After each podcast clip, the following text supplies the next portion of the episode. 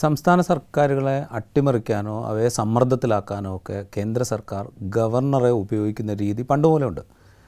സംസ്ഥാനത്ത് കേരളത്തിൽ തന്നെ ആദ്യമായിട്ട് അധികാരത്തിൽ വന്ന സർക്കാരിനെ പിരിച്ചുവിടാൻ ഗവർണറുടെ റിപ്പോർട്ടായിരുന്നു കേന്ദ്ര അന്നത്തെ കേന്ദ്ര സർക്കാർ ആയുധമാക്കിയത്. ഈ ഗവർണറുടെ അധികാര പരിധിയെ സംബന്ധിച്ചുള്ള തർക്കങ്ങൾ സംസ്ഥാന സർക്കാരുകൾ ഉന്നയിക്കുന്നു അത് ജുഡീഷ്യറിയിലെത്തുന്നു. ജുഡീഷ്യറി തന്നെ പല ഘട്ടങ്ങളിലായിട്ട് ഗവർണറുടെ അധികാരം എന്താണ് എന്ന് വിശകലനം ചെയ്യുകയും വിധിക്കുകയും ചെയ്തിട്ടുണ്ട്. സംസ്ഥാന സർക്കാരുകളുടെ തിരഞ്ഞെടുക്കപ്പെട്ട സർക്കാരുകളുടെ ഉപദേശങ്ങൾക്കനുസരിച്ച് പ്രവർത്തിക്കുക എന്നുള്ളതാണ് ഗവർണറുടെ ഉത്തരവാദിത്തം എന്ന് സുപ്രീം കോടതി നേരത്തെ തന്നെ വ്യക്തമാക്കിയിട്ടുണ്ട്. പക്ഷേ രണ്ടായിരത്തി പതിനാലിൽ കേന്ദ്രത്തിൽ നരേന്ദ്രമോദി സർക്കാർ അധികാരത്തിൽ വന്നതിന് ശേഷം ഗവർണർമാരെ പല വിധത്തിൽ സംസ്ഥാന ഭരണകൂടങ്ങളെ നിയന്ത്രിക്കാനോ അവയെ സമ്മർദ്ദത്തിലാക്കാനോ ഒരു പരിധിവരെ അവയെ അട്ടിമറിക്കാനോ ഒക്കെ ഗവർണർ പദവി ഉപയോഗിക്കുന്ന കാഴ്ച നമ്മൾ പല ഘട്ടങ്ങളിലായിട്ട് പല സംസ്ഥാനങ്ങളിൽ കണ്ടു. അപ്പോൾ ഏറ്റവും അവസാനം നമ്മൾ കണ്ടത് മഹാരാഷ്ട്രയിലായിരുന്നു. മഹാരാഷ്ട്രയിൽ ഒരു സർക്കാർ ശിവസേന ശിവസേനയും ബി ജെ പിയും കൂടെ ഒരുമിച്ച് മത്സരിക്കുകയും അവിടെ ഭരണത്തിലേറുന്നത് സംബന്ധിച്ച് ആരൊക്കെയാണ് മുഖ്യമന്ത്രി പദം എന്നുള്ള കാര്യത്തിൽ തർക്കം വരികയും ശിവസേന ബി ജെ പി സഖ്യത്തിൽ നിന്ന് പിന്മാറുകയും ചെയ്ത ഘട്ടത്തിൽ എൻ സി പിയിലെ ഒരു വിഭാഗത്തെ കൂട്ടുപിടിച്ചുകൊണ്ട് ബി ജെ പിയിലെ ദേവേന്ദ്ര ഫഡ്നാവിസ് അധികാരത്തിൽ ഏറാൻ ശ്രമിക്കുമ്പോൾ ഒരു ദിവസം പുലർച്ചെ ഗവർണറുടെ വസതിയിൽ സത്യപ്രതിജ്ഞയ്ക്ക് അവസരമൊരുക്കുന്ന കാഴ്ച. അന്ന് ഭഗത് സിംഗ് കോഷിയാരിയായിരുന്നു ഗവർണർ. അവസരമൊരുക്കുന്ന കാഴ്ച നമ്മൾ കണ്ടു. കർണാടകത്തിൽ എങ്ങനെയാണ് ഗവർണറെ ഉപയോഗപ്പെടുത്തിക്കൊണ്ട് ജനതാദൾ എസിലെയും കോൺഗ്രസിലെയും അംഗങ്ങളെ അംഗങ്ങൾ കൂറുമാറി വരുമ്പോൾ എങ്ങനെയാണ് ഗവർണറെ ഉപയോഗിച്ചുകൊണ്ട് ബി ജെ പി ഭരണത്തിലെത്തിയത് എന്ന് നമ്മൾ കണ്ടു. ഇങ്ങനെ പല വിധത്തിൽ ഗവർണർമാരെ ഉപയോഗിക്കുന്ന കാഴ്ച. അത് ജനാധിപത്യത്തെ ജനവിധി അട്ടിമറിക്കുന്ന കാര്യത്തിൽ മാത്രമല്ല സർക്കാരുകളുടെ പ്രവർത്തനത്തെ തടസ്സപ്പെടുത്താൻ സർക്കാരുകളുടെ പ്രവർത്തനങ്ങൾക്ക് വിഘാതമുണ്ടാക്കാൻ ഒക്കെ ഗവർണർമാരെ ഉപയോഗിക്കുന്ന കാഴ്ച നമ്മൾ കാണുന്നുണ്ട്. ഇവിടെ കേരളത്തിൽ പോലും ഗവർണർ ഏത് വിധത്തിലാണ് സർക്കാരുമായി യുദ്ധത്തിന് ഒരുങ്ങി പുറപ്പെട്ടതെന്ന കാഴ്ച നമ്മൾ പല പല ഘട്ടങ്ങളിലായിട്ട് കണ്ടു. ഒരു ഘട്ടത്തിൽ ഞാൻ എന്റെ പ്രീതി പിൻവലിക്കുകയാണ് മന്ത്രിമാർക്കുള്ളത് എന്ന് വരെ ഗവർണർ പ്രഖ്യാപിക്കുന്ന കാഴ്ച കണ്ടു. അതായത് ഗവർണർ പ്രീതി പിൻവലിച്ചു കഴിഞ്ഞാൽ ജനങ്ങൾ തിരഞ്ഞെടുത്ത ജനപ്രതിനിധികളായി മന്ത്രിസഭയിൽ അംഗങ്ങളായ ആളുകൾ ഗവർണർ പ്രീതി പിൻവലിച്ചു കഴിഞ്ഞ് കഴിഞ്ഞാൽ രാജിവെച്ച് പോകേണ്ടി വരും എന്ന നിലയ്ക്ക് വരെയാണ് കാര്യങ്ങൾ നമ്മൾ കണ്ടത്. അതൊന്നും നടന്നില്ല എന്നുള്ളത് വേറെ കാര്യം. ഇപ്പോൾ ഇന്ന് സുപ്രീം കോടതിയിൽ നിന്ന് രണ്ട് പ്രധാനപ്പെട്ട വിധികൾ പുറത്തേക്ക് വന്നു. ഒന്ന് ഡൽഹിയിൽ ലഫ്റ്റനന്റ് ഗവർണറും സർക്കാരും തമ്മിലുള്ള തർക്കം. ആർക്കാണ് കൂടുതൽ അധികാരം എന്നുള്ള കാര്യത്തിലുള്ള തർക്കം സംബന്ധിച്ചുള്ള ഒരു വ്യക്തതയാണ് ഒരു വിധിയിൽ വന്നത്. രണ്ടാമത്തത് നേരത്തെ ഞാൻ സൂചിപ്പിച്ച മഹാരാഷ്ട്രയിലെ കാര്യത്തിലാണ്. മഹാരാഷ്ട്രയിൽ ഉദ്ധവ് താക്കറെയുടെ നേതൃത്വത്തിലുള്ള മഹാവികാസ് അഗാഡി സർക്കാരിനെ അട്ടിമറിച്ചുകൊണ്ട് ദേവേന്ദ്ര ഫട്നാവിസും ശിവസേനയിലെ ഏക്നാഥ് ഷിൻഡെ പക്ഷവും ചേർന്ന് ഭരണം പിടിച്ചതിനെ ചൊല്ലിയുണ്ടായ തർക്കം. ആ കേസിലുള്ള വിധിയിലും ഗവർണറുടെ റോൾ എന്ത് എന്നുള്ള കാര്യത്തെക്കുറിച്ചുള്ള ഒരു വ്യക്തത വരുന്നു. ആദ്യം നമുക്ക് ഡൽഹി സർക്കാരിന്റെ കാര്യം എടുക്കാം ഡൽഹിയിലെ തർക്കം എടുക്കാം. ഡൽഹി എന്നുള്ളൊരു പൂർണ സംസ്ഥാന പദവിയുള്ള പൂർണ സംസ്ഥാന പദവിയില്ലാത്ത സ്ഥലമാണ് ഡൽഹി. അവിടെ ലഫ്റ്റനന്റ് ഗവർണർക്ക് കൂടുതൽ അധികാരങ്ങളുണ്ട്. പൂർണ സംസ്ഥാന പദവിയില്ലാത്ത സ്ഥലങ്ങളിലൊക്കെ ലഫ്റ്റനന്റ് ഗവർണർക്ക് കൂടുതൽ അധികാരങ്ങളുണ്ട്. പക്ഷേ സർവാധികാരങ്ങളും തനിക്കാണ് എന്നുള്ള മട്ടിലാണ് രണ്ടായിരത്തി പതിനാലിൽ നരേന്ദ്രമോദി സർക്കാർ അധികാരത്തിൽ വന്നതിന് ശേഷം ഡൽഹിയിൽ ലഫ്റ്റനന്റ് ഗവർണർമാരായി വന്ന നജീബ് ജംഗ് ആയാലും അജിത് ബൈജാലായാലും പിന്നീട് വി കെ സക്സേന ആയാലും ഒക്കെ പെരുമാറിയത്. അപ്പോൾ ഇത് സംബന്ധിച്ച് വലിയ തർക്കങ്ങളുണ്ടായി. ആദ്യം നജീബ് ജംഗുമായിട്ടുള്ള തർക്കത്തിൽ ഡൽഹി സർക്കാരും ഡൽഹി സർക്കാരിന്റെ പ്രതിനിധികൾ നജീബ് ജംഗ് ലഫ്റ്റനന്റ് ഗവർണറായിരുന്ന നജീബ് ജംഗുമായിട്ട് വലിയ യുദ്ധത്തിലേർപ്പെട്ടു പക്ഷേ അപ്പോഴൊക്കെ കേന്ദ്ര സർക്കാർ ഈ ലഫ്റ്റനന്റ് ജനറൽമാരുടെ ലഫ്റ്റനന്റ് ഗവർണർമാരുടെ കൂടെയാണ് നിന്നത്. ലഫ്റ്റനന്റ് ഗവർണർമാർക്കാണ് കൂടുതൽ അധികാരം എന്നുള്ള നിലയ്ക്കാണ് കേന്ദ്ര സർക്കാർ പെരുമാറിയത്. സുപ്രീം കോടതിയിൽ ഇത് സംബന്ധിച്ച സർക്ക തർക്കം പോയപ്പോഴും ഡൽഹി ഹൈക്കോടതിയിൽ തർക്കം പോയപ്പോഴും ലഫ്റ്റനന്റ് ഗവർണർമാർക്ക് അനുകൂലമായിട്ടുള്ള നിലപാടാണ് കേന്ദ്ര സർക്കാർ തീരുമാ സ്വീകരിച്ചത്.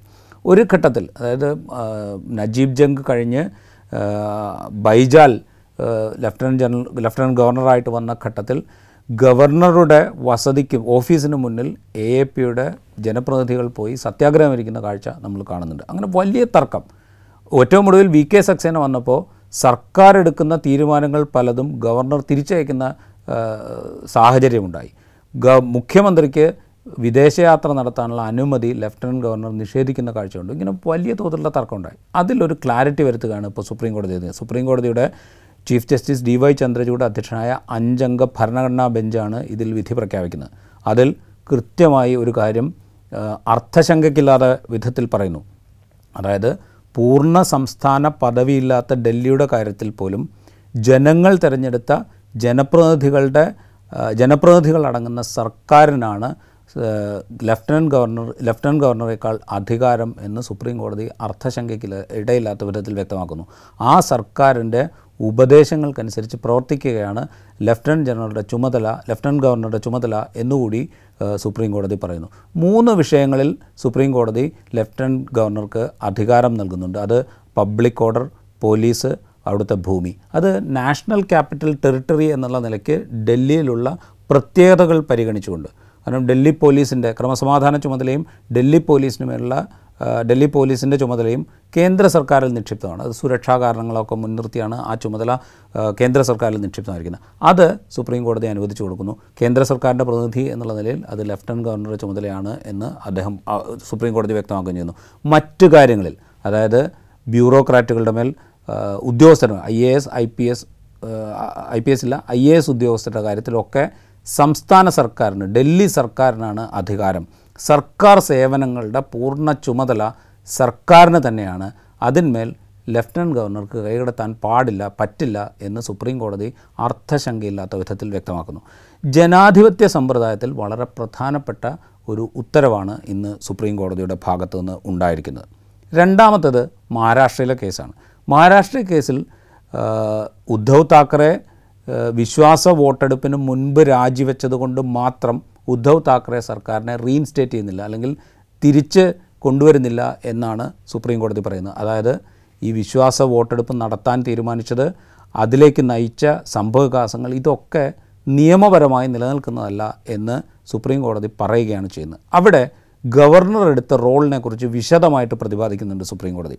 അതായത് ശിവസേനയിലെ ഏക്നാഥ് ഷിൻഡെയുടെ നേതൃത്വത്തിൽ ഏതാനും എം എൽ എമാർ ഭരണ നയങ്ങളിൽ അതൃപ്തി രേഖപ്പെടുത്തിക്കൊണ്ടുള്ള ഒരു കത്ത് നൽകുമ്പോൾ തന്നെ അല്ലെങ്കിൽ ഭരണ നയങ്ങളിൽ അതൃപ്തി ഉണ്ട് ഞങ്ങൾക്ക് എന്ന് അറിയിക്കുന്നൊരു കത്ത് നൽകുമ്പോൾ തന്നെ ഗവർണർ തീരുമാനിക്കുകയാണ്. ഇവർ ഒരു പ്രത്യേക വിഭാഗമായി സർക്കാരിന് പിന്തുണ പിൻവലിച്ചു കഴിഞ്ഞിരിക്കുന്നു. അതുകൊണ്ട് നിയമസഭയിൽ ഉദ്ധവ് താക്കറെയുടെ നേതൃത്വത്തിലുള്ള മഹ- മഹാവികാസ് അഘാടി സഖ്യ സർക്കാർ വിശ്വാസ വോട്ട് തേടണം എന്ന് ഗവർണർ തീരുമാനിക്കുകയാണ്. അതിനുവേണ്ടി നിയമസഭ വിളിച്ചു തീർക്കാൻ ഗവർണർ നിർദ്ദേശം നൽകുകയാണ്. ഇവിടെ സുപ്രീം കോടതി ചോദിക്കുന്നത് സർക്കാരിന്റെ നയങ്ങളിൽ ഒരു ഭരിക്കുന്ന പാർട്ടി ഭര ഭരണമുന്നണിയിലുള്ള ഒരു പാർട്ടിയിലെ ഏതാനും എം എൽ എമാർ അതൃപ്തി രേഖപ്പെടുത്തി കഴിഞ്ഞാൽ അവർ സർക്കാരിനുള്ള പിന്തുണ പിൻവലിച്ചു എന്ന് എങ്ങനെയാണ് ഗവർണർ നിഗമനത്തിലെത്തുക? അതിന്റെ അടിസ്ഥാനത്തിൽ സഭ വിളിച്ചു ചേർത്ത് വിശ്വാസ വോട്ട് തേടണം എന്ന് എങ്ങനെയാണ് സർക്കാരിനോട് നിർദ്ദേശിക്കുക? ഈ തീരുമാനമെടുത്തതിൽ ഗവർണർ തന്റെ അധികാര പരിധി ലംഘിച്ചിരിക്കുന്നു എന്ന് സുപ്രീം കോടതി അർത്ഥശങ്കയില്ലാത്ത വിധത്തിൽ പറയുന്നു. അതായത്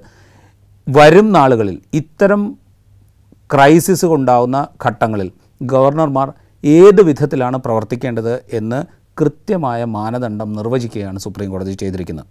ഏതെങ്കിലും ഒരു പാർട്ടിയിൽ ചെറിയ അതൃപ്തികൾ ഉണ്ടാകുമ്പോൾ അല്ലെങ്കിൽ ആ പാർട്ടിയിലെ ഒരു വിഭാഗം മറുവിഭാഗത്തിനെതിരെ എതിരഭിപ്രായം ഉന്നയിക്കുമ്പോൾ അത് പരസ്യമാക്കുമ്പോൾ എതിരഭിപ്രായം ചൂണ്ടിക്കാണിച്ച് ചില കത്തുകൾ നൽകുമ്പോൾ ആ കത്തിന് ഗവർണർക്കാണ് നൽകുന്നതെങ്കിൽ കൂടി അത് ഈ വിഭാഗം സർക്കാരിനുള്ള പിന്തുണ പിൻവലിച്ചു കഴിഞ്ഞതിന് തെളിവായി ഗവർണർക്ക് സ്വീകരിക്കാൻ കഴിയില്ല.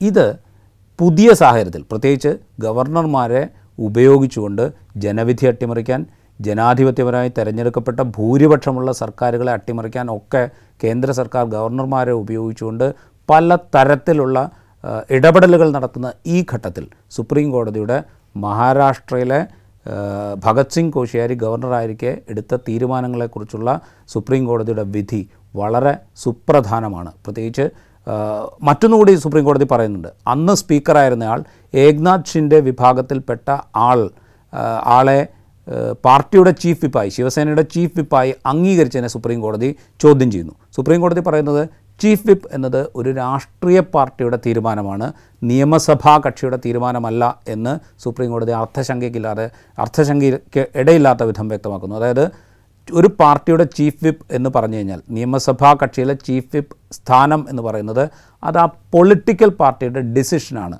അല്ലാതെ നിയമസഭാ കക്ഷിയുടെ തീരുമാനമല്ല നിയമസഭാ കക്ഷിയിൽ ഭൂരിപക്ഷമുള്ള വിഭാഗത്തിന്റെ തീരുമാനമല്ല എന്ന് സുപ്രീം കോടതി പറയുന്നു. അതായത് രാഷ്ട്രീയമായി ഭിന്നിപ്പുണ്ടാക്കിക്കൊണ്ട് മറ്റു തരത്തിൽ പുറമേ നിന്നുള്ള ഇടപെടലുകളിലൂടെ ഭരിക്കുന്ന പാർ ഭരിക്കുന്ന സഖ്യത്തിലെ ഒരു പാർട്ടിയിൽ ഭിന്നിപ്പുണ്ടാക്കിക്കൊണ്ട് അവരെ പിളർത്തി അധികാരം അട്ടിമറിക്കാനുള്ള ശ്രമങ്ങളെ ഒരു പരിധിവരെ തടയുകയാണ് സുപ്രീം കോടതിയുടെ ഇന്നത്തെ ഉത്തരവ്. അതിൽ സ്പീക്കറുടെയും പ്രത്യേകിച്ച് ഗവർണറുടെയും ഇടപെടലുകൾ ഏത് പരിധിവരെയാകാം എങ്ങനെയാകാം എന്ന് കൃത്യമാക്കുക കൂടി ചെയ്യുന്നുണ്ട് സുപ്രീം കോടതി. ആ നിലയ്ക്ക് ഇന്നത്തെ രണ്ട് വിധികളും ഒരു ജനാധിപത്യ രീതിയിൽ പ്രവർത്തിക്കുന്ന ജനപ്ര ജനപ്രതിനിധികളുടെ അധികാരത്തെ ഊട്ടി ഉറപ്പിക്കുന്ന വിധിയായി നമുക്ക് കാണാൻ സാധിക്കും.